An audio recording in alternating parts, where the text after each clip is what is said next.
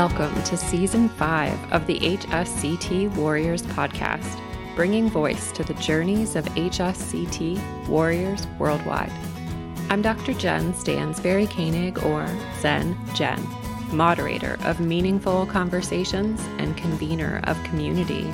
I continue to find so much gratitude for all the warriors willing to share their stories with us. And so, whether you are or know someone who is battling multiple sclerosis, type 1 diabetes, scleroderma, lupus, or any of the multiple autoimmune diseases that HSCT can halt, or are simply inspired by transformational journeys, you're in the right place.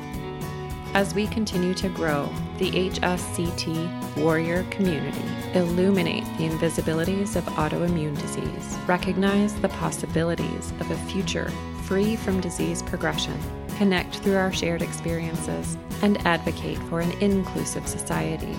I'm so glad you've joined us. So let's introduce Dwayne, who happens to be my neighbor. Yes. I'm just so grateful to meet you and that you're willing to share your story as our next HSCT hopeful. Yes. How did you even come to find out about HSCT? Well, I was diagnosed with MS in January of 2016. You know, everybody always told me that turning 40 was not as bad as people say it is.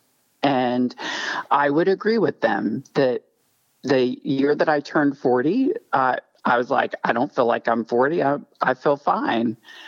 But man, after I turned 41, things started going downhill. Was that in 2016? Yeah, 2016. Wow.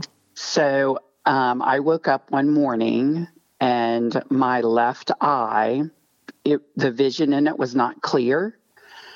And I kind of felt like that I had a like that film, you know, like sometimes you wake up and you know your vision is not real clear because you have like a film on your eye. Mm-hmm. You just need to blink it out. Yeah. Yeah, and you blink it out and it goes away and your vision clears up. Well, I was trying to blink it out and it was not clearing up. so I went to my eye doctor and they checked everything out and they're like, you know what? You have a little bit of dry eye, but other than that, your eye is healthy. So they said if you just go ahead and um, use these drops, and if they don't work for you, or if you notice more changes, give us a call back. But we'll probably end up referring you to an ophthalmologist. Interesting. Yeah. So I did that. And I only did that for like four days because um, four days later, I go to uh, to work out at the gym, and when I was at the peak of my workout, I noticed that my vision was not just getting more blurry, but sometimes it was almost like I was having bouts of black spots, I guess is the best way to describe sure, it. Sure, yeah. So then I started freaking out because I'm like, oh, great, I'm having a stroke.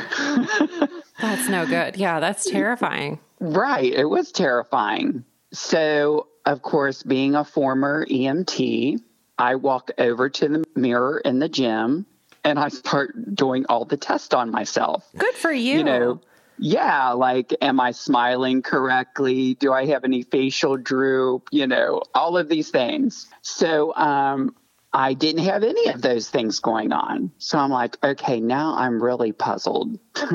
so I call my eye doctor back and I said, hey, you know, this is what has happened. What do you all suggest? And they're like, I tell you what, go see the ophthalmologist that, that we referred you to. So I called the ophthalmologist office up and uh, told them what was going on. And they're like, you need to come in right now. Mm. I'm like, okay. Yeah. So I did. Been scary. It was. So um, I went there. They checked me out thoroughly, and they were like, "Well, we got some good news and some bad news." He goes, the good news is is that your eye is perfectly healthy. Like it's one of the best eyes I've ever seen. Oh, I'm like, oh, wonderful. Yeah. I'm like, thank you. That makes me feel so good. He goes, however, um, I'm going to still send you for an MRI because there's something else going on. You're not having any like the the signs and symptoms of like a stroke or something like that, which would also mimic these problems that you're describing, especially under the conditions that you're describing. But um, there's something else neurological that could be going on. And the only way we're going to find that out is to do an MRI. Interesting. So, like, yeah. So, like, I must have been giving this him this look of like, you want me to do what? you know, like, Sure. Well, and it's just surprising. Did they check your optic nerve, like to look at the health of the optic nerve? yeah, they did. And they didn't find anything. Interesting. Yeah. So he said, now don't freak out. He's like, don't freak out. Easy for He him goes- to say. Yeah, I know. He goes, I'm sure that you're concerned. And there are many things that this could be, some good, some bad. He goes, but just take it step by step and, you know, just get through it as as you get your, you know, new information. He goes, let me just ask you one question. He goes, when you take a shower, like a hot shower, have you noticed any issues with your vision? I'm like, "Mm, no. He goes, well, he goes, you're telling me that under the peak of your workout, that that affected your vision greatly. He goes, the only scenario that I can think of as a doctor that that fits what you're describing is something called a Uhthoff's phenomenon the only people that experience that are people with MS. He goes, the only way to confirm that, your first step is for an MRI. He goes, then there's another series of tests after that to make sure that that's what's going on. He goes, but let's get the MRI first. It may not even be that, it may be something else, which is treatable. So let's, like he said, let's just take it step by step. I'm like, okay. That's a really informed. Yes. How Yes. informed. I mean, that is amazing. Yes. Yes. And you know, I I think I was maybe one of his last patients because he retired like a couple weeks after that. Oh my gosh. I know. I felt I I was happy for him because that's what he wanted to do, but you know, I was like, "Oh." So, But that's incredible. Truly. it was. Right? It was. He was so like you said, so informed because I go and have the MRI and of course everybody's telling me it'll be fine, it'll be fine, you'll be fine. You're just you have a lot going on right now and you're just worried about it, you'll be fine. So this one really good friend of mine, she said, "Here's the thing about an MRI." She goes, "Just go get it done. If you don't hear back from them, then you're good." she goes, "The only thing you have to be, only time you have to be concerned is if they call you back in the same day." oh. I'm like, okay. I said, so I'm going to be praying for no phone calls. She's like, okay, yeah. So, um, so we just kind of laughed and I went and had the MRI done. And, um, about two hours later, I received a phone call. Mm.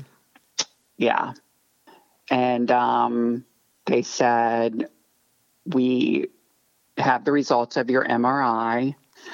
And according to um, the MRI, um, you have scarring on your brain. And um, you have multiple areas of scarring. So we're going to refer you to a neurologist. I said, so, you know, of course, I was still clueless. I was like, scarring, what do you mean? Well, that it indicates that you have multiple sclerosis. So that was a big life changer. Well, yeah. It was. Especially over the phone. Yeah, over the phone.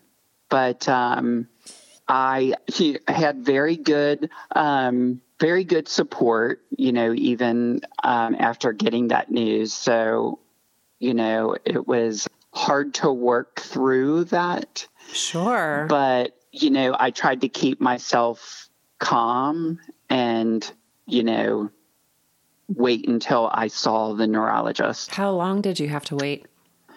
Um, I got in within like a couple of weeks. Uh, it, it might have even been less than that. I don't even think I waited two weeks. I mean, that's um, good, but still, like, yeah, I can only imagine how you spent those two weeks. Yeah, yeah, it was um, asking lot, you know, myself lots of questions, and I actually did not like I knew some people that had MS, but I did not reach out to them because I really didn't have all the answers I needed either. So I ended up um, at UC. The neurologist that I saw, everybody was like, if you're going to have to see someone at UC, this is this is the person. Hmm. Like this is the one you want to see. And I ended up with that person. So like that made me feel better, sure, you know, yeah. that I that I ended up in in with that particular individual and that um, that individual was very well known um, amongst the uh, medical community, you know, for all the work that that he has done in this area and everything. So I was like, this is good. This is good stuff. So, um, after being sent through all the array of tests, I, um, you know, each test, it's so crazy because, you know, you get the first MRI that indicates that you have multiple sclerosis. So that's your first time that you have bad news, right? Right, baseline, yeah. So then they run all these other tests to check, to confirm that it is multiple sclerosis. So it's like each test that you have, there's like that little ounce of hope that maybe it's something else. Right. Maybe it's something else. Mm. But then the test comes back and says multiple sclerosis. It's, you know, the, the results of this test indicate or match up with, you know, multiple sclerosis. Mm. So I don't feel like you go through the bad news one time. Right. You you have to revisit it every time they do another test. So, anyways, um, it's after like getting slapped in the face over and over, it is. and over and over. It is. Because so hard. you read that it could be that yes you could have this scarring but it could be caused from this this or this you know? So you, then you kind of hope well maybe it's one of those things and these tests will confirm that. Sure. And then you find out no it's it's still multiple sclerosis it, you don't have any of these other things yeah, yeah. Well, so, with um, your medical background, surely you like dove right in to try and I, figure this out. I did. I did. You're right. So, anyways, I, you know, had all of my follow up visits with the neurologist, and my visits with him ended with, well, first of all, his recommendation after all the testing and everything and seeing the severity of my MS he wanted to do the most aggressive treatment. Mm. So he wa- he was advising that I start on Tysabri. Mm-hmm. Gave me all of the documentation about that. And of course, I came home and read everything about that.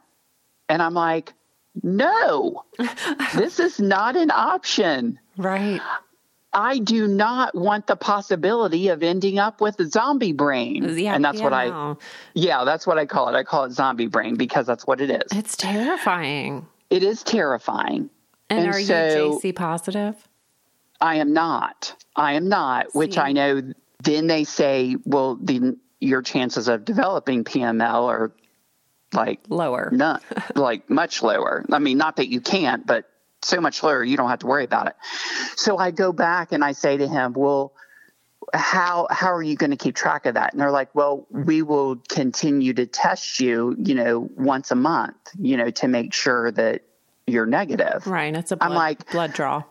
Yeah. I'm like, but what about between day one and day 29? What if I develop it in between that time? You know, so you're basically giving my body a 30 day, well, 29 days of a chance of developing this PML, you know, that's being JC positive. Oh, well, that's unheard of, blah, blah, mm-hmm. blah, you know. I'm like, I still don't want to take it. Yeah, still doesn't I, make me feel good about it. It it doesn't make me feel good about it. Well, there's other options. So then he he like laid out all the other options, you know. And his big question was, well, why? Why don't you want to take this? Why? And like it was like the reasons I was giving him was not good enough. Mm. Like that that was not a good enough answer. So, you know, How this went on. Feel? It it was frustrating. Yeah. It was because you know, I really didn't at that time, I didn't know what my answer was, but what I this is what I did know. I did know that I looked over all the paperwork. I, I did my own research and investigation online with what resources were available. I even talked to some people that I know that had that have MS and was given Tysabri and, you know, found out how they did with it. And, and they actually had done okay, but then it got to where it was not working for them no more. So they had to switch to other medications. But, you know, I still really didn't know what my reason for my no was, except that I took every piece of information I was given into prayer and I I was not getting a positive yes answer when I prayed. Because I was like, you know, Lord, if this is the if this is the option is if this is the avenue that I have to take, then you know, just give me a peace about it and and I I'll move forward. And I never did have a peace about taking the medication that stood so, out to you. Yeah. Well, and so you were an EMT, and I don't know what you do now, but yeah, that experience certainly helps you to understand all of that medical jargon, right? That are yes. that's in the pamphlets and yes. all of the information about the drug. So, and if I didn't know what a word was, I knew where to go to look it up to get the right. to get the right answer. So, um, so then, um, you know, after, you know, my follow up visits and continuing to tell him no, we finally just disagreed to the point to where I stopped going for my follow up visits. Mm, very interesting. Yeah. So during that time of not doing my follow ups, I continued to do research and then I realized the other reason why I did not want to take the drugs. And that was that every drug, there was no proof that it improved the life of the person that had the MS. Mm. In other words, they were still going to end up disabled. All the drugs were doing was just delaying what was eventually going to happen anyway and you know offering a few side effects that may or may and not the be side very effects. pleasant. Exactly. And the side effects. And i didn't want any of those things. I'm like this is not good enough. This is not an answer. Good for you. So in 2017 my youth group got together and raised it was like $15,000 in one evening for me to go have a stem cell treatment in Chicago. What? Yes. Now, this stem cell, this was just a regular standard stem cell treatment where they use the stem cells out of your fat cells. Mm-hmm. And that treatment, you know, I I didn't have any information that it would like cure anything, but there were so many people that experienced a lot of relief and some people even some remission from having it done. But it didn't involve any chemotherapy either. So Sure, this was mesenchymal probably. Right. And it was so experimental that it was very hard. You had to go by people's experiences and just reach out to people. Sure.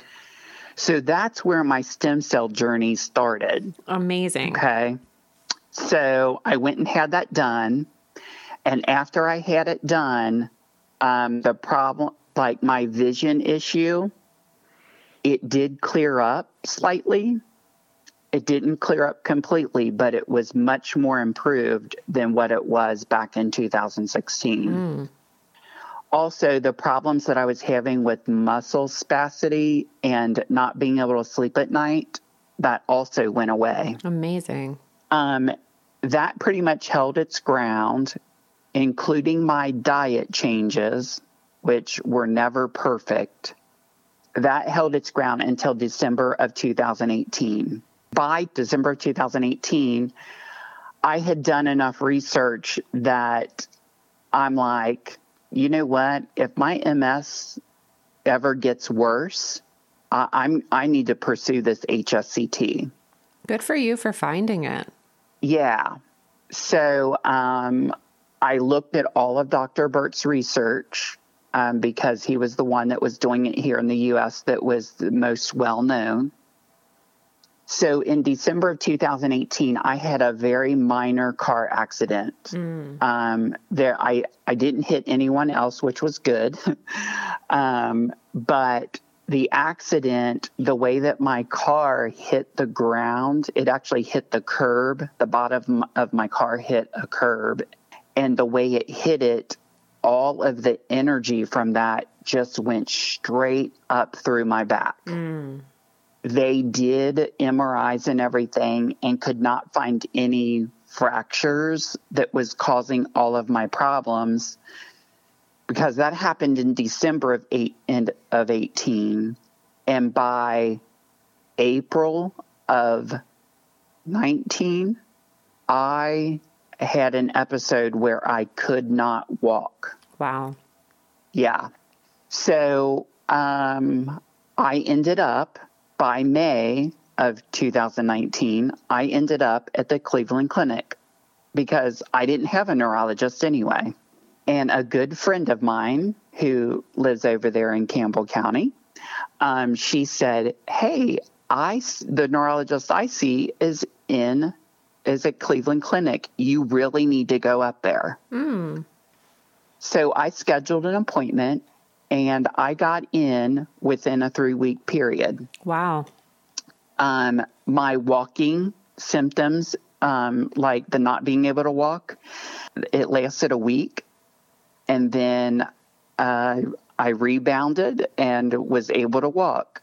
Um, it my walking was not perfect. To this day, I still have a little bit of issues walking. I don't use a cane or anything to help with my walking, but it is very difficult for me to walk. Like I really have to concentrate mm-hmm. on everything I do to walk. I've been there. Yeah, it's crazy. So I went to see this neurologist um, at Cleveland, and um, it was an okay visit. Um, he kind of was distracted because he kept like he would deal with me for a little bit, but then he'd be like, "I am so sorry. I'll be right. You know, if you can just excuse me for a moment, I'll be right back." So I I finished that visit and although it was a good visit, he was very like he educated me even more on my MRI and and he said the reason you had um, difficulty walking, he goes, although you have some new areas of activity on your brain compared to your last MRI, which is, at that point was over a year old.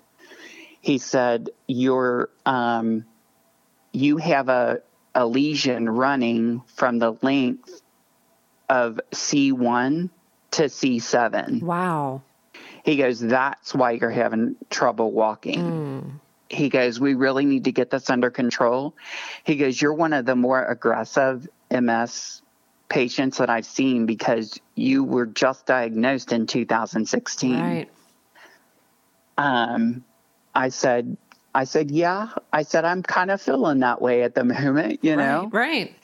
So he goes, um, he goes, I, he goes, I would highly recommend Ocrevus. He goes, we've been using that. And we've seen a lot of success with it. And he goes, I really think that it would be successful for you. And uh, so he gave me the brochures and everything on it and said, if you have any questions, call me back. And um, he gave me the form to fill out, you know, because you got to fill out a form as a new patient. I said, okay. And he told me how to return the form if I decided that that's what I wanted to do. And he said, you know, you really need to make a decision soon. So I read over the medication, read over the pamphlet, once again did my own research. And I'm like, this drug is no better than the other drugs. Mm. Like, you know, yeah, there's maybe fewer side effects, but still, we're not fixing the problem here. So at this point, I'm like, you know what? I need to pursue Dr. Burt in Chicago. Mm. So I called, uh, I called my friend Tamra because her husband actually had that procedure done. Right. And she gave me all, like, you know, I was already a member of the group. Um, you know, and I just kind of was like, I hate to say it, but I was kind of stalking people, sure, like to Facebook see how things group. were yeah. going. Yeah. Yeah. So everyone um, does that. It's okay. Yeah. Yeah. I, am learning that from your podcast. That I'm not the, I'm not alone in that. Well, so, Tamara is so amazing. Yeah. Yeah. So I, I started pursuing that. Um, she, you know, gave me tips on getting started and, um, I once again could not I could not do what she had done. You know, she was very good about following up with them, making sure that you know everything was accepted and just kind of moving things along and pushing things through. Mm. And I'm just I don't I don't like to do that. I mean, and you would think that with my circumstances that maybe I would have been a little more pushy but I really tried to follow the rules. Like I tried to do everything the right way and wait for them to respond. And if I didn't hear from them, I would follow up with them and say, hey, what's the status? So I actually made it, is either the end of June, first part of July. Um, I made it all the way to the point to where I was about ready to have an appointment with Dr. Burt to be evaluated. But at the same time, the day that I got my paperwork to submit, they needed like one more piece of information to go with with everything I had submitted in order for me to get this appointment. The day I got that last piece of information and faxed it over to them, they replied back and said, "We got your form. However, we regret to inform you mm that Dr. Burt is no longer accepting new patients because he is ending the clinical trial and he is taking time off to conclude his research and publish and you know of course go around and speak about what he is doing. Mm, how did that feel? Oh my gosh. Okay so because I- of what i know about hsct and the research that you know that i've done and I know what stem cells can do even without the chemotherapy portion. I'm like, I I wanted him to be successful. Um, That's so gracious of you. Yeah, I prayed for him to be successful because I want this opportunity for everyone. Right. Yes, that's exactly why we're here. But that doesn't make it any easier for you to be shut right. out. Oh my gosh, I'm so sorry. Yeah. So um it was hard. Yeah. It was. But anyways, I did fine. uh, so so when I got that news, this was my response to the news. I mean, yes, I was I I was upset, but I'm like, you know, and of course, you know, I started praying about it. I'm like, okay, what am I going to do? You know, like something's got to change. I mean, if something doesn't change, I mean, I just felt like that I was only going to get worse. Like if I didn't do something, I didn't think it was going to get any better. I mean, I knew it wasn't going to get any better. Right. but like, right. And, and how long am I going to stay? Like, if I had a relapse, how long am I going to stay in remission before I have another relapse? Mm. So then I went full fledged Wahls protocol. nice. I mean, I I didn't do the gradual. I just dove right into it and started doing it immediately. So Which is not easy to do. It was not easy to do, but I did it. Good I for did you. It. That's amazing, and, really. Um I I didn't start it in July. I actually did not have all of the information, like getting her book and everything. By the time I got the book, read it, did my additional online research, it was not until September of of last year that I was able to start that diet. Sure. So did it help? So I it did. It did. Not only did it help, but by the time November came, I actually had days where it felt like I did not have MS at all. Amazing. I was impressed. I was like, well, this is all I need to do. I can do this, right. you know? Well, well yeah, you, you, tend to build up that confidence when you have those yeah, days. Yeah. So I did fine until November, or not November, until December. In the first part of December, I had another relapse. And the reason I believe that I had that relapse is because I ended up with an infection that had to be treated. And I think the infection actually triggered my immune system to start attacking my nervous system again. Makes total sense. So when I had this relapse, um, it didn't affect my walking this time, but I was really like, just like moving. It was just an effort. It was an effort for me to do everything. I just felt super fatigued. I still don't know how I managed to work, but I, I did make it to work um, pretty much every day. There were a few days I didn't go in, but, um, you know, I did manage. But in the meantime, I called my neurologist at Cleveland and was like, hey, we got to do something. He set up a video call and um, he started asking me, he was like, well, why haven't you started the Ocrevus? I'm like, because I don't want to do the Ocrevus. Mm. Well, when you left here, that's what you said you were going to do. I said, no, I did not. Mm. I told you I would take the paperwork and that I would review it and that if I decided to do it, I would send it back to you. I said, Did I turn that paperwork back in? He was like, No, you did not. Mm. I was like, Okay. I said, So if you're all flustered because I haven't taken the medication, why didn't you follow up with me back in June or July and say, Where's your paperwork? Right. He was like, Well, he goes, Because I, I, I don't know. He goes, I really don't have an answer for you. I'm sorry. I said, So what are we going to do? I said, Because, you know, we've got to do something right now. And I said, And we'll figure out what we're going to do. I'll get back up to Cleveland, you know. But until then, we got to figure out what we're going to do. He was like, Well, the only thing that I could do is um, prescribe you some oral steroids. He goes, But I really hate to do that without seeing you. I said, Well, I said, I'm not going to be able to see you this week. And I said, And I don't know about next week. I said, But, you know, if you let me know, I said, I'll, I'll get up there as quick as I can. And, uh, he was like, you know what? He goes, um, he goes, even if you come up here, he goes, are you going to start the Ocrevus? I said, no, I am not. He was like, well, then what are you going to do? I said, here's what I want to do. I said, I want HSCT.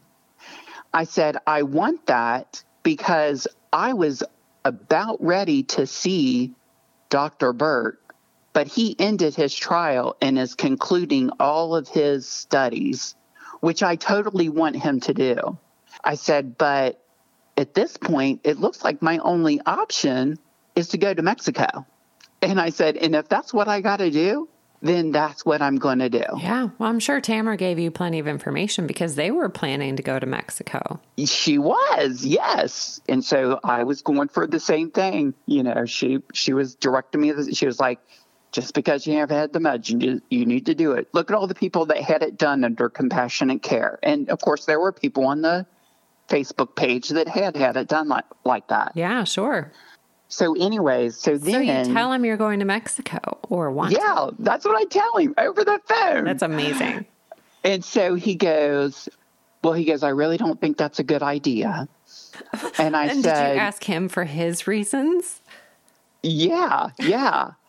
And he was like, Well, you know, there's a lot of risk. You know, you're traveling, you know, down to Mexico and, you know, you're exposing yourself to, you know, their environment. And, you know, that was like his biggest point. Yeah, same thing And then he said goes- for Cleveland.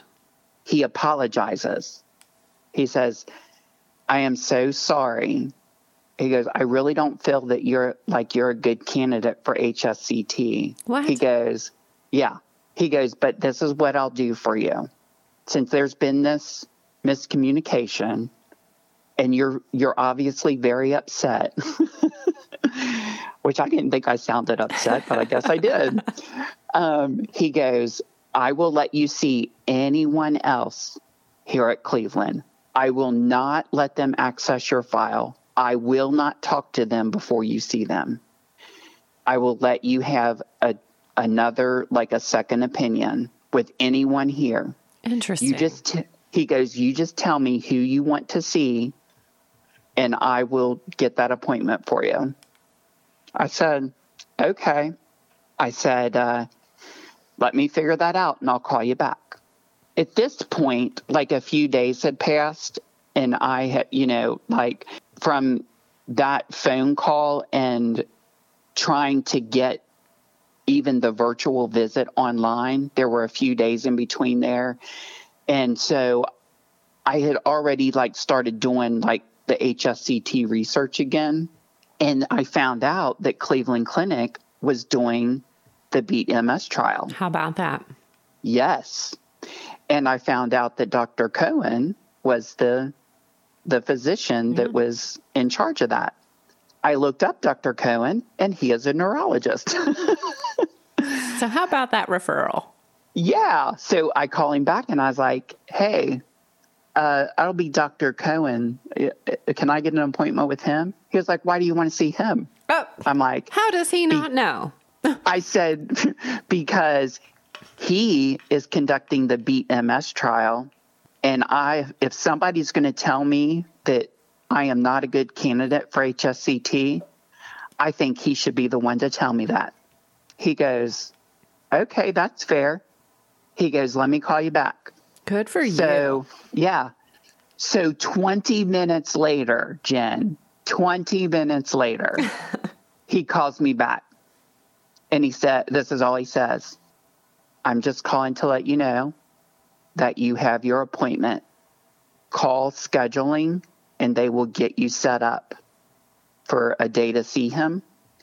I did not give him any information, but I will tell you that before he hung up with me on the phone, he told me that he did not feel that you were a good candidate for HSCT. what? Yes. Yes, that's what he tells me. I said, "Well, that's fine." I said, "If that's if that's what he believes, then he can tell me that when I see him in his office." Yeah, not after 20 minutes. Right, not after 20 minutes. Wow. So, um, so I went up there on How- January 13th of this year, and I saw Dr. Cohen, and he um, he also is like whenever there's a new physician coming on board, he's the one that teaches them. Like, so so when I went in, I got to see his fellow. And then and then after he did his evaluation, then Dr. Cohen came in and did his thing. So this is funny. His fellow was super young, right? And I'm already thinking, this kid is going to get an attitude with me and tell me that I'm not a good candidate for HS. You know what I'm saying? Sure. Because, you know, he thinks he knows it all and blah, blah, blah. Like, I already had a defense built up. Like, mm. as soon as I walked in the office, he sits down and he turns around and he looks at me and he introduces himself and he says, Now I understand that you're here to see Dr. Cohen. And he goes, But I also um, understand that you're looking into doing HSCT. He goes, I just want you to know that I'm going to do the evaluation and everything he goes, So I'm going to ask you a lot of questions and do all of the exams and everything. He goes, But no matter what we discuss here or what we do, we need to come up with this decision together. He goes, It's not for me to decide, and you don't have to do this by yourself. Wow. He goes, We need to we need to come up with this plan together. And Dr. Cohen, he's going to tell you the same thing because that's how he is. When you when he makes a decision, you make it together. Nobody has to do it by themselves. So then, like, How all my feel. Well, all my walls just went crumbling down. Yeah. I'm like, okay, we're good now. yeah, that's incredible. I think I remember a similar approach from Dr. Burt's staff. Oh, that's cool. Like, we're going to share this information with you and we're going to be there with you as we make the decision to move forward. Yeah. It's a, yeah. such a different feeling different feeling and something I'd never had experienced up to that point. So he does his evaluation and everything, asks me all these questions. And then um, Dr. Cohen comes in and he goes, Hey, I've I looked over everything. I looked over um, the exam and everything that um, the other doctor did. And he goes, um, and so then he starts getting down to the, the nitty gritty questions. He goes, Why do you want HSCT? I said, I want HSCT because, as far as I can tell, and as far as I can read to, to the research that's been done, and, you know, I told him about, you know, almost being evaluated by Dr. Burt and how that all, you know, kind of crumbled. I said, you know, I want this done because there is no medication out there that will prevent me from being disabled. I said, at least with HSCT, not only do I have a chance to halt the progression of my MS, but I might be one of those few people that experiences the healing from it too. And he goes, okay. And I mean, like, I gave him like the full story. Like, good, I, good, I told yeah. him about all the research that I did. Like I was giving him facts and numbers and everything. Good for you. And he just looks at me and he goes, Well, I don't think there's anything else that I really need to to tell you about HSCT. It sounds like you've done all your research. he goes, But you know that we're doing the Beat MS trial here. I said, Yeah. I said, I do. He goes, But you're not going to qualify for it because you've never taken any of the MS drugs. Right. He goes, So this is what I would like to do, but the decision is ultimately up to you. Mm. He goes, I would like for you to take the Ocrevus. He goes, Now, normally when someone does that drug, we would have you come back six months after you do it, and we would repeat your MRI and we would look for activity. He goes, I do not want to do that he goes, I want to have you take the drug and I want you to come back in three months for the MRI. He goes, if there's still activity, then, you know, because of what the way your MRI already looks, he goes, with you trying the drug and coming back in your MRI, if it still has activity on it, I can probably get you qualified for those two things. Amazing. Because apparently the way that it's written is if you have X number of lesions and and you and you still have activity, even if it's just one area, after you do the drug the one time, then then you can also qualify for the trial. That's such great detail to know. Yeah, it is. So um, so I agreed to the Ocrevus. I was like, I'll do one round for you. Sure. I can do that. Right. I think I can I can take that risk. So I did it. Um, I didn't have any adverse reactions. That's good. And then COVID hit, right? Right. I did Ocrevus in February. And, you know, what was it, March? Everything started shutting down. right. Yeah. So I'm like, oh, great. What's this going to mean for my follow up? Right. So three months would have put me at June, right? Yeah, February, March, April, May, June. Yeah, March, April, May, June. Yeah, it put me at June. But they ended up, as soon as everything kind of started reopening a little bit, they actually had me come back up in May. Oh. I was like, but what about the three months? And he was like, ah, he goes, it, it's just a few weeks. Just come on, you know. So I went back up in May, had the MRI. I still had an area of activity. Good. So the acro- Ocrevus wasn't working. I mean, not good, Um, but good for you. Right. Not good, but good, right? Yeah. Good for the situation. so they called me, you know, they called me, like, asked me any more questions while I was in the office. They just said that, um, you know, someone would follow up with me in a week or two, that I needed to see their transplant doctor um, in order to figure out if I'm still eligible to do the HSCT. Right. To go through, yeah. Yeah. Such a rigorous treatment. Right. So, um, so then because of still having issues with COVID, like it was a struggle to kind of get all that stuff scheduled. Of course. Uh, in the meantime, the new fellow, because the fellow that was with Dr. Cohen had moved on. So then the new fellow called me to get caught up on my story and, you know, like my treatment plan and all of that. And they said, Are you still interested in the trial? And I said, Well, sure. I said, I'll, you know, let, let's do it.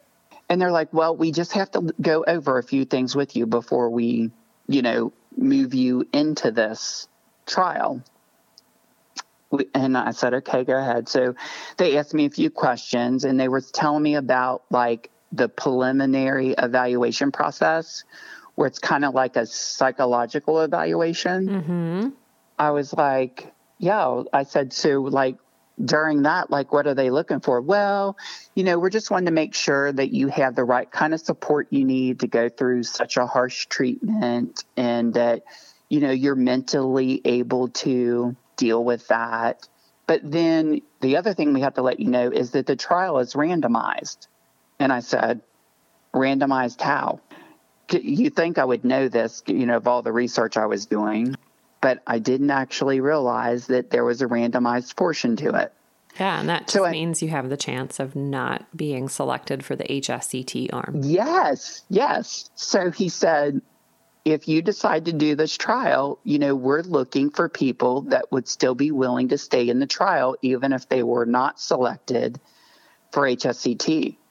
I was like, no. I said, no, we're not. I, I do not want to do that. I said, you can just, I said, we'll figure out something else, you know. Wow. So, so then I get off the phone, and what would the normal human reaction be after you kind of like take a step back and look at your options? My, what I believe is the normal human reaction would be, you know what? I'm going to give it a shot. I will answer their questions and I can make them believe that I'll stay in the trial. But why not say that I'll do it? Maybe I'll get the coin that says you get the HSCT right. and I won't even have to worry about the drug. Exactly. But, you know, I have been in ministry Um, I just recently stopped doing ministry just for health reasons. But um, you know, I I was a youth pastor for almost 20 years, so I immediately started being convicted about that thought because it all came down to the fact that in order to make that happen, I was going to have to lie to have that done. And if I was lying about having it done and I did get into the the transplant portion, then how, you know, am I going to be able to live with that decision? Yeah, I got this done. I lied to get it done, but look at all these people who went through the trial and didn't get the coin, you know. Well, sure, and, except that the people who didn't get the coin exactly first, at the first flip, right? If, right. if they continue to decline, right? It's my understanding they just go immediately to HSCT arm, right? So, so I I I called them back and I said, you know, I. I just wanted to let you know that uh, I am I'm confirming that I am a no and this is why. And I just was very honest with them. So um Wow. So yeah, and and in in my response because I ended up emailing. Not only did I respond through my chart, but I emailed Dr. Cohen directly, and you know told him my reasons. And I told him I said I still would like to pursue HSCT if if that's doable. Because when I saw him, and that's and the reason I said that to him was because when I saw him in January, he told me that Cleveland is they're very close to developing a program to make this available for anyone. Wonderful. Yeah, they're wanting to make it a treatment option for anyone. And he, but he did say that it would be at least a couple years down the road before it would happen. So, anyways, um, he replied back and he said, you know, he goes, I want to thank you for your honesty. He goes, I really do appreciate that. I will follow up with you as soon as I hear back from Dr. Michelle, who is the um, transplant doctor. So a couple days later, he follows up and he says, Hey, I talked to Dr. Michelle. He thinks that you would be a great candidate with just the preliminary results that we have, he thinks you'd be a great candidate for HSCT. Wonderful. Do you do you still want to pursue it? I'm like, outside of the trial? He goes, Yeah, outside of the trial. Do you still want to do it? I'm like, Yes, I do. How about that? Yeah. He goes, We got to submit some stuff to your insurance company and we got to get you a visit with Dr. Michelle.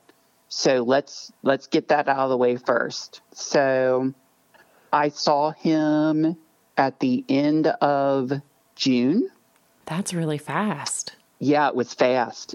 My insurance company approved things very quickly. Like I got answers from them within seven to 10 days what? on everything. Yeah, it was crazy. Wow. It was crazy. My employer, I was told by the insurance agent for my employer, because I called and asked her a bunch of questions. And I was told by her that my employer like when you compare my company's insurance to other companies in the tri state area that they also service, that my employer has the Cadillac insurance plan. How fortunate for you. I know. I was like, okay. What? And then I told her, I said, we'll see. I said, this is a really like we're going to make a really strange request for for the insurance i said so we'll see how good it is right yeah no joke well and did you connect with anyone at the insurance company to let them know that this was coming i did i, I think did. that's a really good strategy i i i started with our agent and they're almost kind of like an the way i would describe them is kind of like an insurance broker so that's who my employer chose as their insurance company. But then they go and they have like, they'll have this insurance that'll cover like prescription. This insurance company will cover major medical. Um, and then everything else falls under this employer fund. So it's kind of it's a little bit different than I've ever had with any Yeah, other employer very- that I've been with. Yeah, sounds very unique. It is unique. So, anyways, I got the approval to see Dr. Michelle. Went and did that visit at the end of June, and by by mid July, I was having testing done for HSCT. So, like the bone marrow testing, the all of the lab work, all of the pulmonary testing, all of that, the echo, the whole shebang. That's amazing. Yeah. So um, all of my results came back excellent. They did call me with a. Um, I, they found a. I have a duplicate chromosome um, that I didn't know that I had until I had all this testing done. Interesting. Yeah, and unfortunately, it increases my risk for leukemia, which you know the chemo itself can cause that. Sure. but even with even with the increased risk um you know i you know when he called to tell me that you know he's calling to see if i still wanted to keep pros- you know proceeding with everything. And i said well sure. I said because if i'm understanding this correctly you know my risk of developing leukemia is still less than 10% but my risk of having disability you know even in a short term, you know, Right. is going to be greater than 50%, you know? Right. And he's like, yes, you're thinking right. He was like, so he goes, I take that means you want to proceed. And I was like, yeah, I do. I do.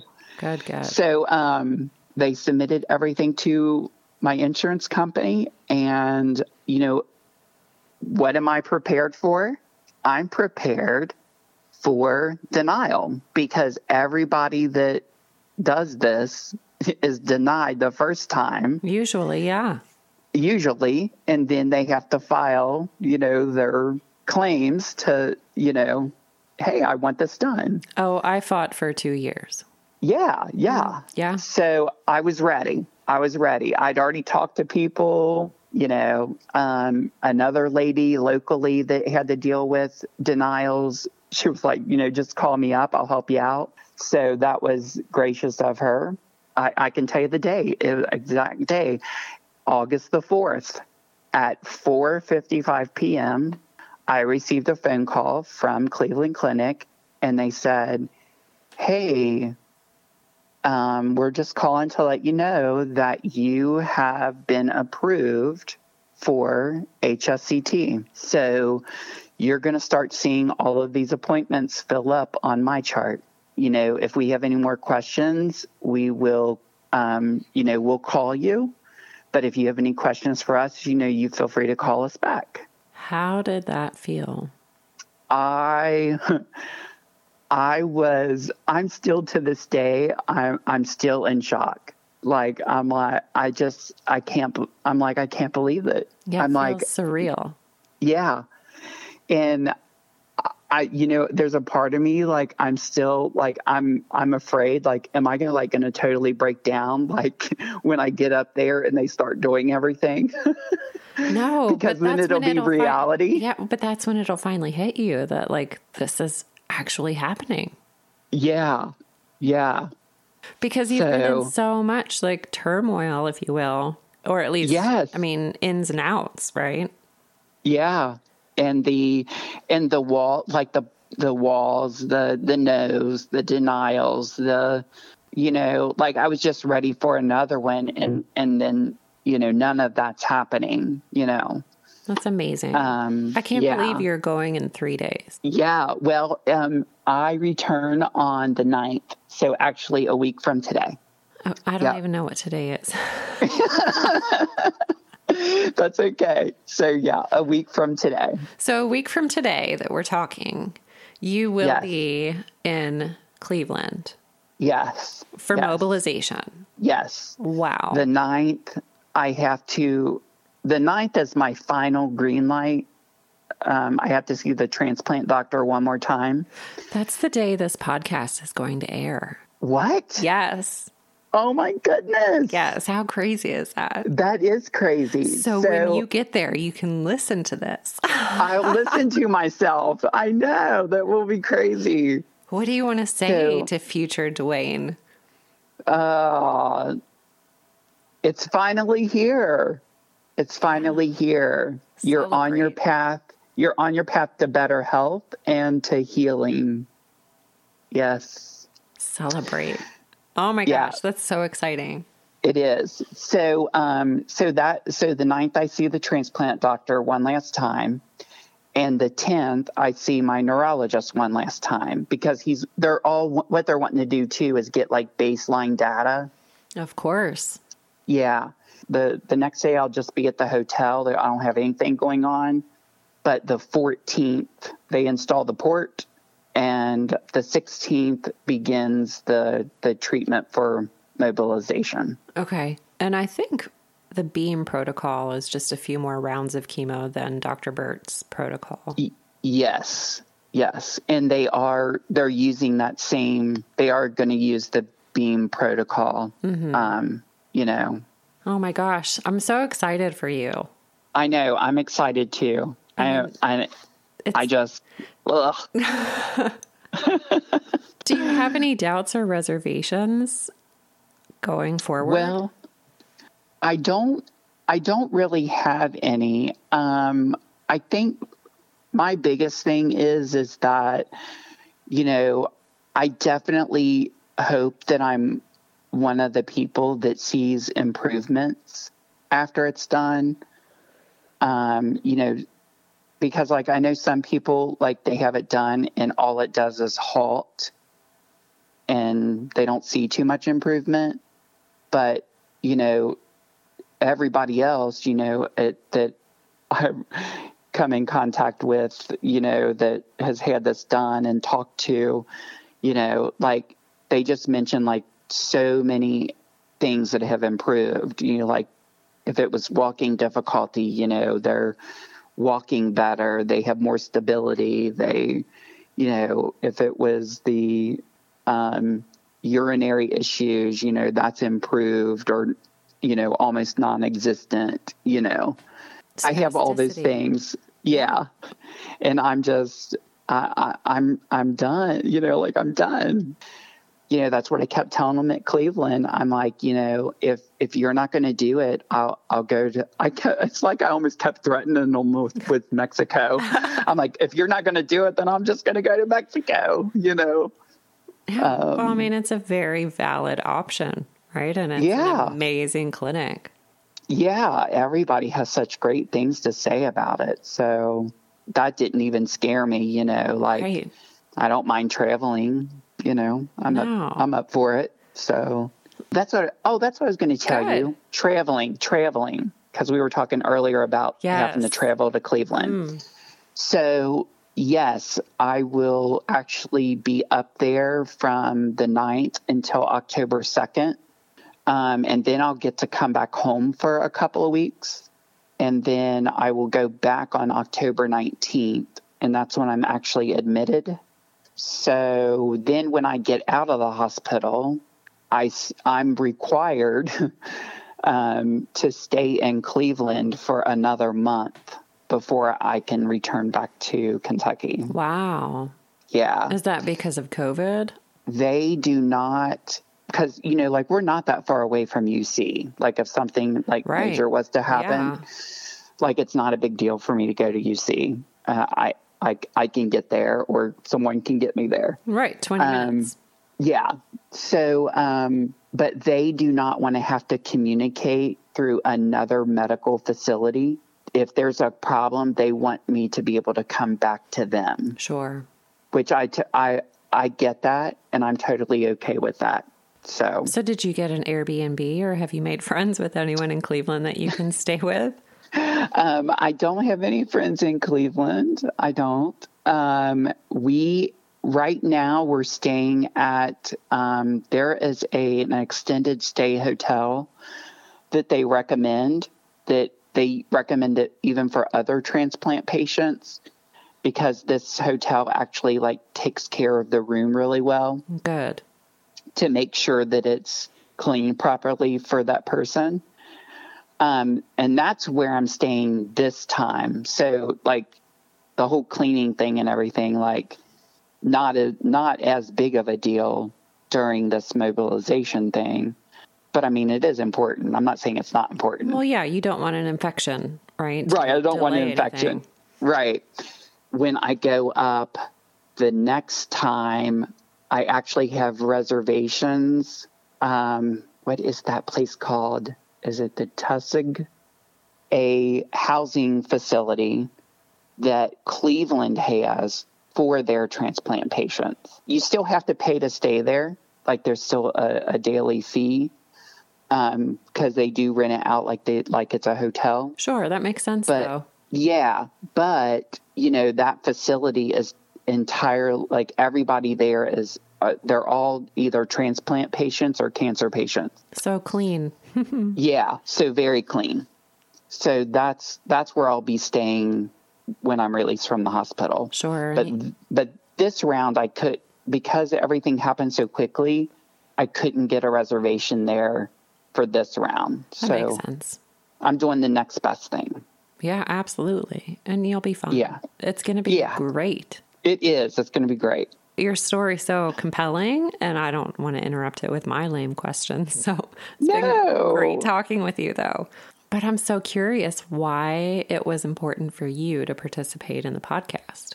Oh, oh, okay. So, a couple of reasons. I have I have always depended upon God, like to guide me through everything that I have ever done, and you know, a lot of this I've done a lot of research, but I realize that this is something bigger than me. Like I like there's certain things I can do to help myself do better, but like I I definitely can't stop the disease. Like that's out of my control, right? Like I I could take medication to to suppress it. I could maybe change my diet and hope my body responds to that. Maybe I'd be another Dr. Wahls protocol, you know, success story.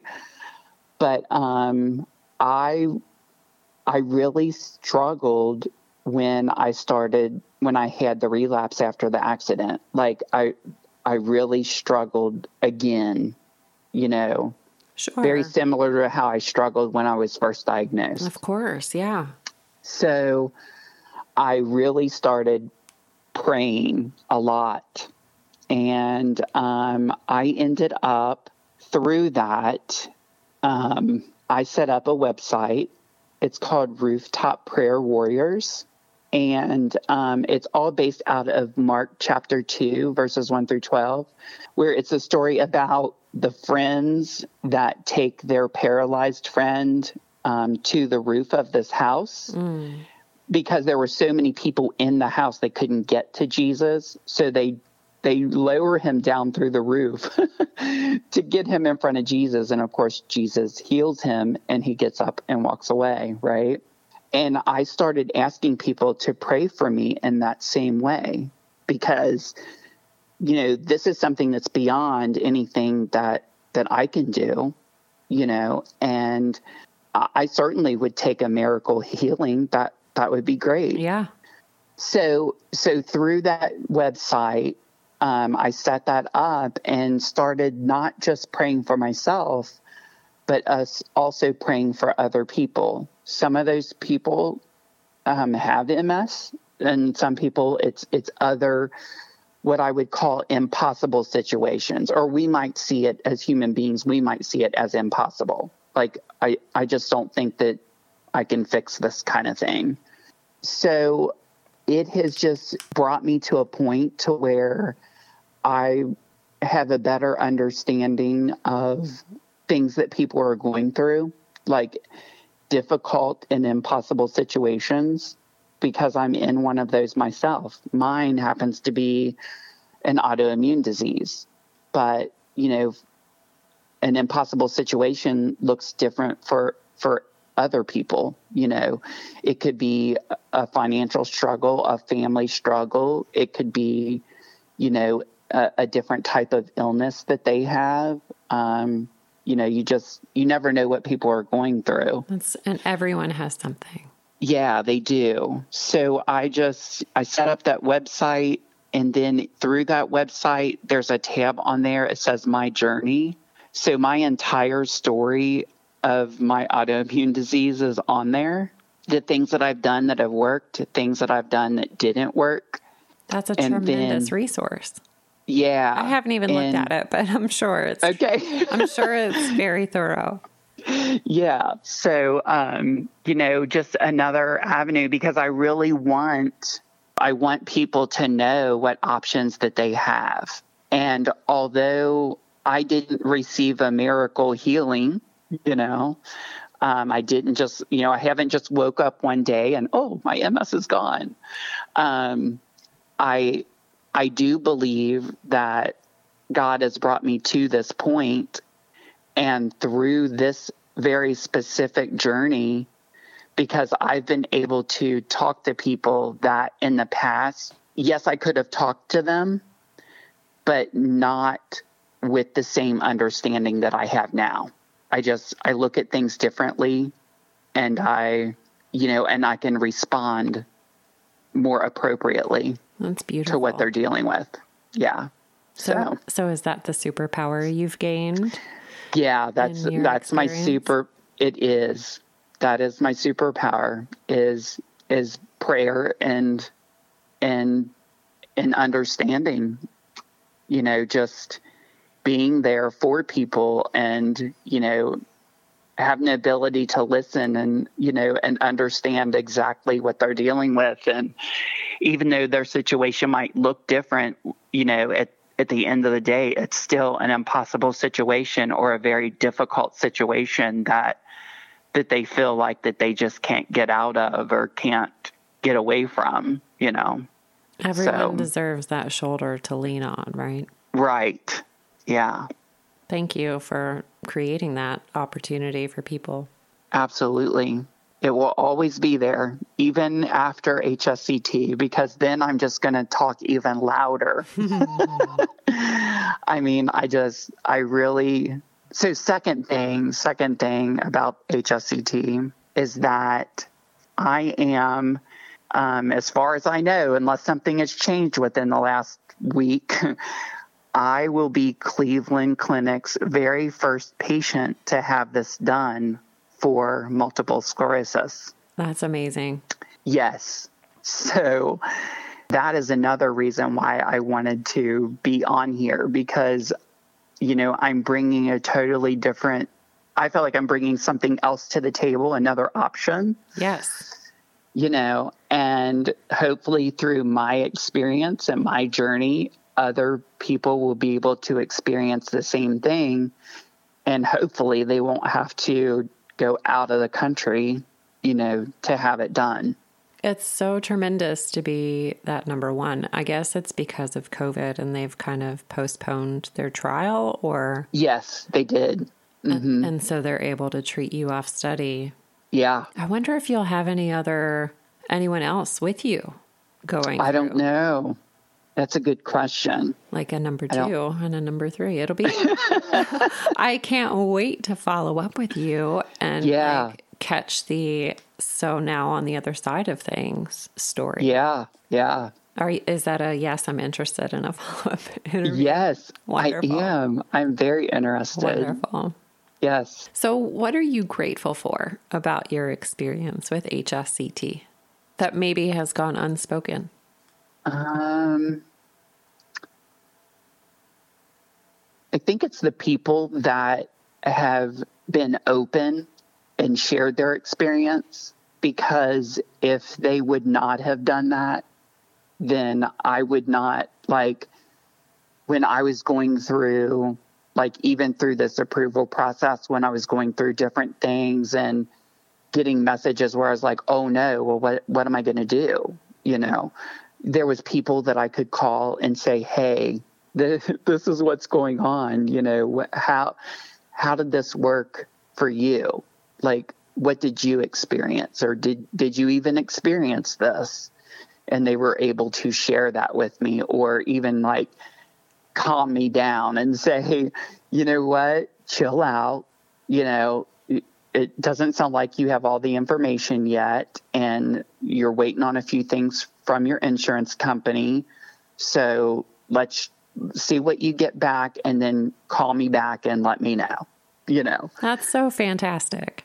Yeah. So, you know, like these people that have been brave enough to put their story online, you know, and um, whether it be through social media or creating their own website, whatever whatever resource that they've used, or sharing their journey on the podcast. Yeah, or sharing I'm on the so podcast. Grateful. Yeah. Yes, because like even just the two that I've listened to, like it was so helpful, and like I felt like I'm like, oh, good.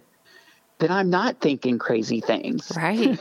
Exactly. These people are saying the same thing that I'm thinking. I'm like, this is good. Yes. So, My intention yeah. always has just been to not provide medical advice, but right. insight from those personal connections that we can find just in listening to someone else's story. Yeah. And and that's even like on my website I say the same thing. I'm like I am not I'm not telling you what you should do or shouldn't do. You know, I'm not giving you medical advice. I am giving you the resources you need to make an informed decision and that, you know, you need to do your own research and be your own advocate. Always. But we're here as a community to support that's right. Another. Yeah, that's beautiful. That's right. Yeah. Well, and that's what we've created in the HSCT Warriors Talk to a Warrior program.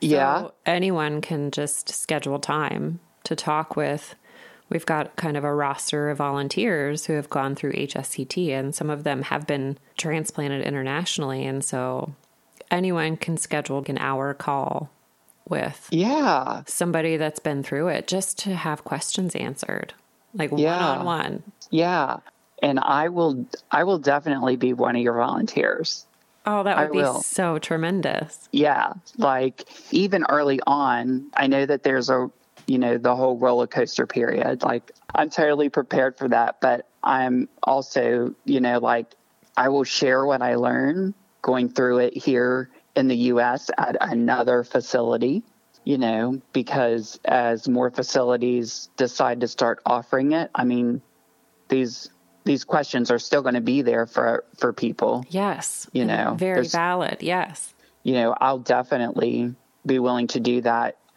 so um, you know, I will definitely record record my thoughts, record what's going on, you know, for the day and whether you access YouTube or the website, you'll be able to see the same video. Yeah, that's great. We'll link to all of that in our show notes for sure. Sure.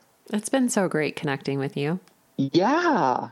And so kudos to you for gaining such confidence to go through this and for doing it your way there's so much to be said for coming to the conclusion that you wanted HSCT and then be willing to sacrifice it all because yeah. of that chance in the trial. So, yeah, I mean, I've sacrificed not taking medication. I know that, well, I don't know. I mean, I don't know that taking the medication that I would still not be where I'm at today, you know, because the medication, it's supposed to prevent a relapse, but it's not guaranteed to. And it could also exacerbate your situation. Exactly. Which could make it worse. Experience. I mean, that was definitely my experience with it. So Oh. So, you know, I I just I mean, once I've learned about HSCT and and even like like I said before, like having the the stem cell treatment that I had done and seeing the results from that, I'm like, well, if stem cells can do that without chemo, right?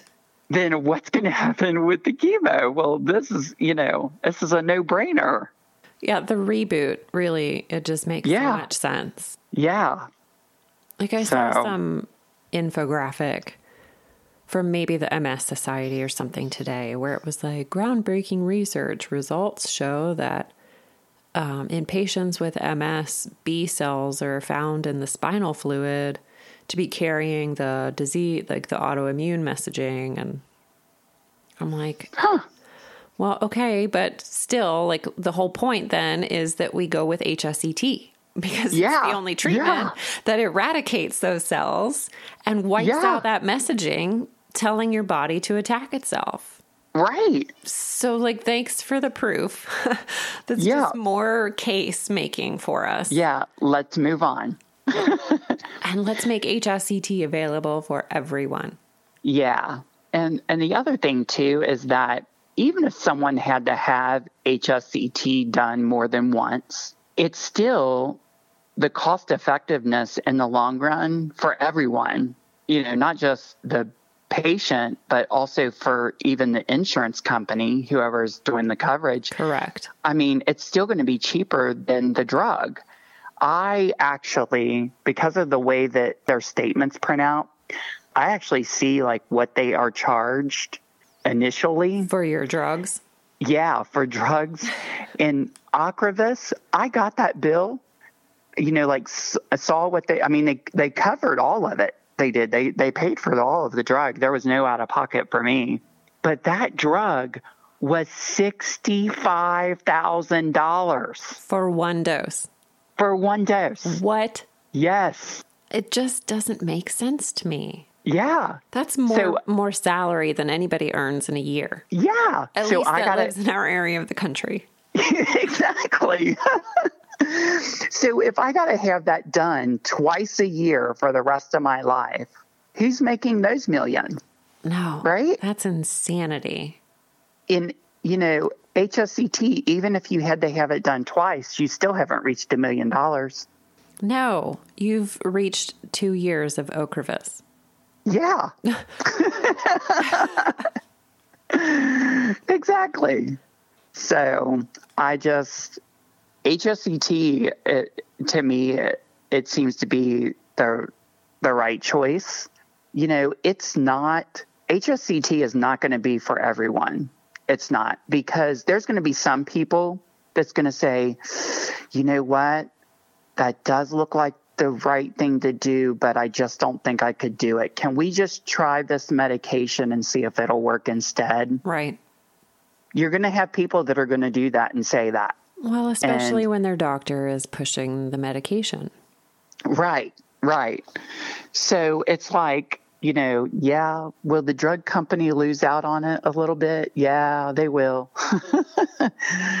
but you're still going to have those few patients that are going to be too scared to do the HSCT.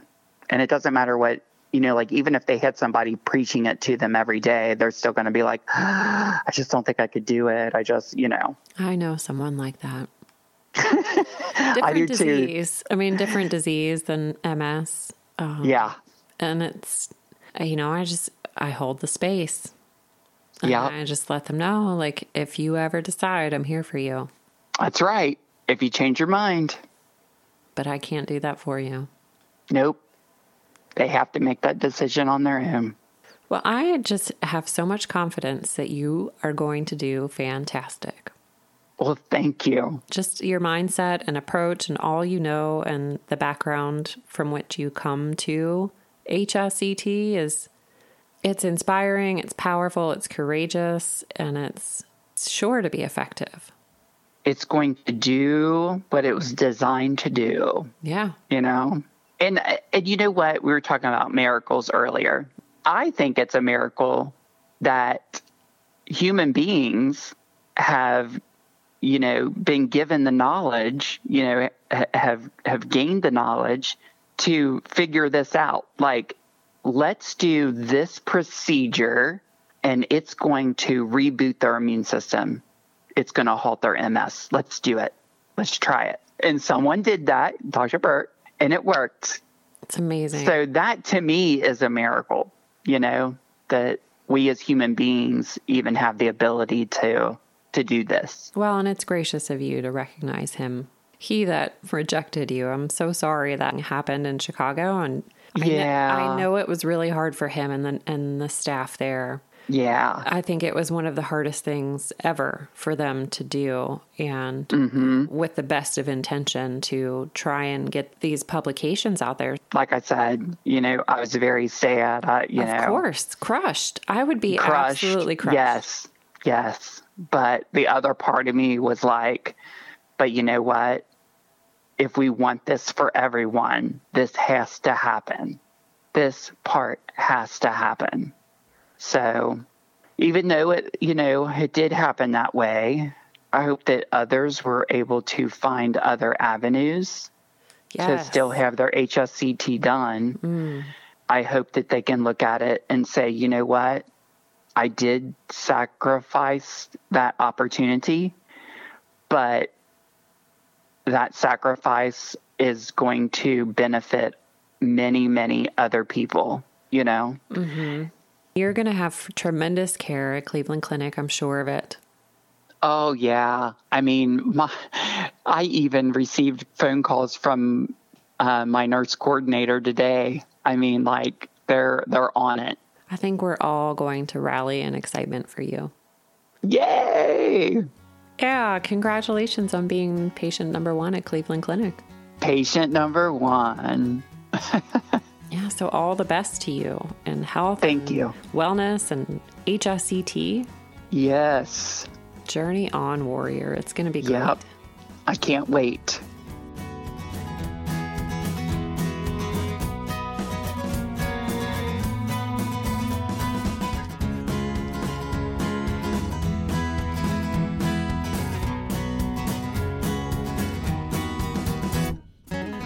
Be sure to visit hsctwarriorspodcast.com, where you can find notes from today's episode, submit ideas or feedback, and connect with resources of the HSCT Warriors Incorporated nonprofit. As always, special thanks to musical genius Billy Alitzhauser for sharing his superpowers to create the soundtrack, edit, and produce the audio to make this podcast possible. You can find us both when you subscribe on SoundCloud, iTunes, Stitcher, or wherever you find your podcasts. It's been so great to connect with warriors worldwide, and we would love to hear from you about how the podcast has helped your journey with autoimmune disease. Take a moment to connect with us on Instagram or share this episode with someone you know that would enjoy listening. In the meantime, we hope you'll tune in next Wednesday for another episode highlighting another HSCT warrior. Until then, be a snowflake, and embrace your superpowers. Be kind, be well.